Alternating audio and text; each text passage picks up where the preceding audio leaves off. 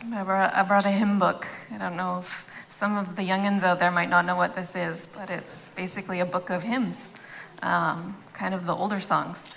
Um, a number of years ago, I was standing and leading worship, and uh, I brought the hymn book because although I could do all four verses of this hymn, any given point, pick up a guitar and play it. When I'm standing in front of people, how many know that my mind is just, it's gonna go blank, and I'm gonna be like, I don't remember the words. So I brought the hymn book because as I was standing there, I'm like, I don't remember the words of this hymn. The third verse of How Great Thou Art says, And when I think that God, his son not sparing, sent him to die, I scarce can take it in. That on the cross, my burden gladly bearing, he bled and died to take away my sin. A number of years ago, I was leading worship and I was standing there playing the guitar, and it was a, a tough season of life. There were things going on uh, in my family with health, and there was some stuff going on relationally with people around me. There were things going on internally, as often happens in life. And I was standing there and I got to that verse and we had practiced it and you know, I've sang it many, many times before. And I always focused on the fact that at the cross, my sin was taken. And it was, and it is. But I, on that day and in that experience, appreciated the phrase, my burden gladly bearing, in a new way. Tonight, I want us to enter all the ways that the cross brought us freedom and healing and lifted the burdens in more than just sin. Yes, sin is done and accounted for, but there are burdens of body, soul, and mind that are met at the cross with healing. Isaiah 53, verses 4 through 6. The service opened with part of this passage, and it says this Surely he took up our pain and bore our suffering. Yet we considered him punished by God, stricken by him, and afflicted. But he was pierced for our transgressions, he was crushed for our iniquities. The punishment that brought us peace was on him, and by his wounds we are healed. We all, like sheep, have gone astray. Each of us has turned to our own way, and the Lord has laid on him the iniquity of us all.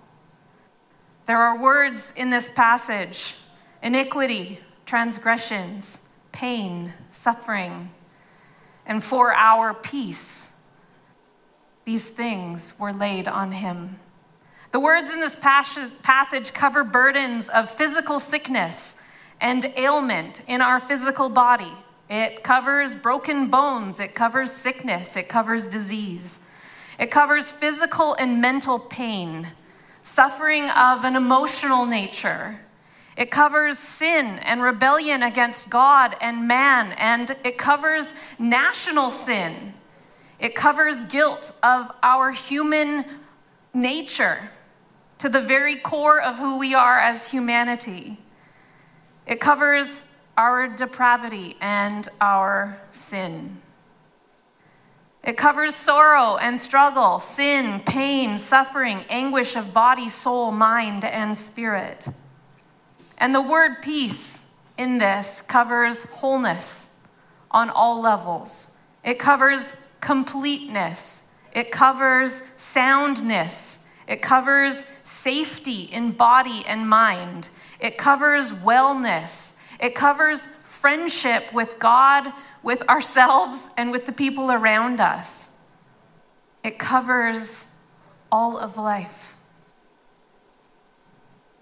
My burdens gladly bearing. What burdens are you carrying right now? Yes, sin. It's always there. A couple Sunday nights ago, just sitting in the posture of prayer and having a person that was leading pray, God, search me and try me. I sat there and realized there were some areas of sin in my own life that needed the cross of Jesus.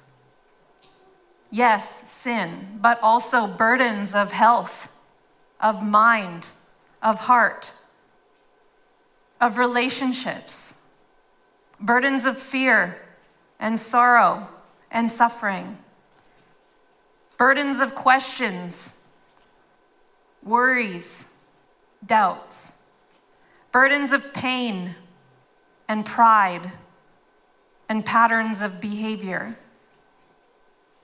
What burdens are you carrying right now? Colossians chapter 2, verses 13 through 15 say that when we were dead, when you were dead in your sins and in the uncircumcision of your flesh, God made you alive in Christ. He forgave us all our sins, having canceled the charge of our legal indebtedness, which stood against us and condemned us. He has taken it away, nailing it to the cross. And having disarmed the powers and authorities, he made a public spectacle of them, triumphing over them by the cross. My burdens gladly bearing. Elsewhere in scripture, it talks of Jesus and it says, For the joy set before him, he endured the cross.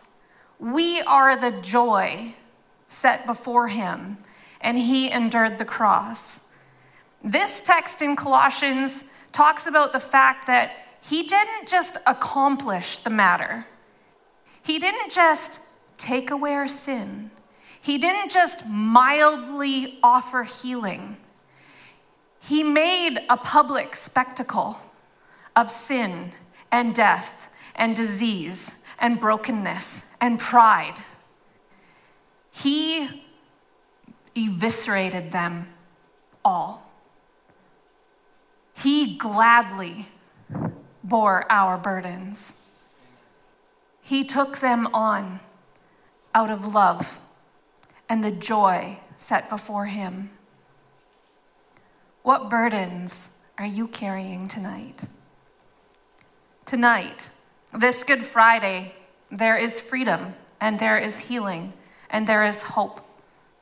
There is new grace and new mercy and new love available.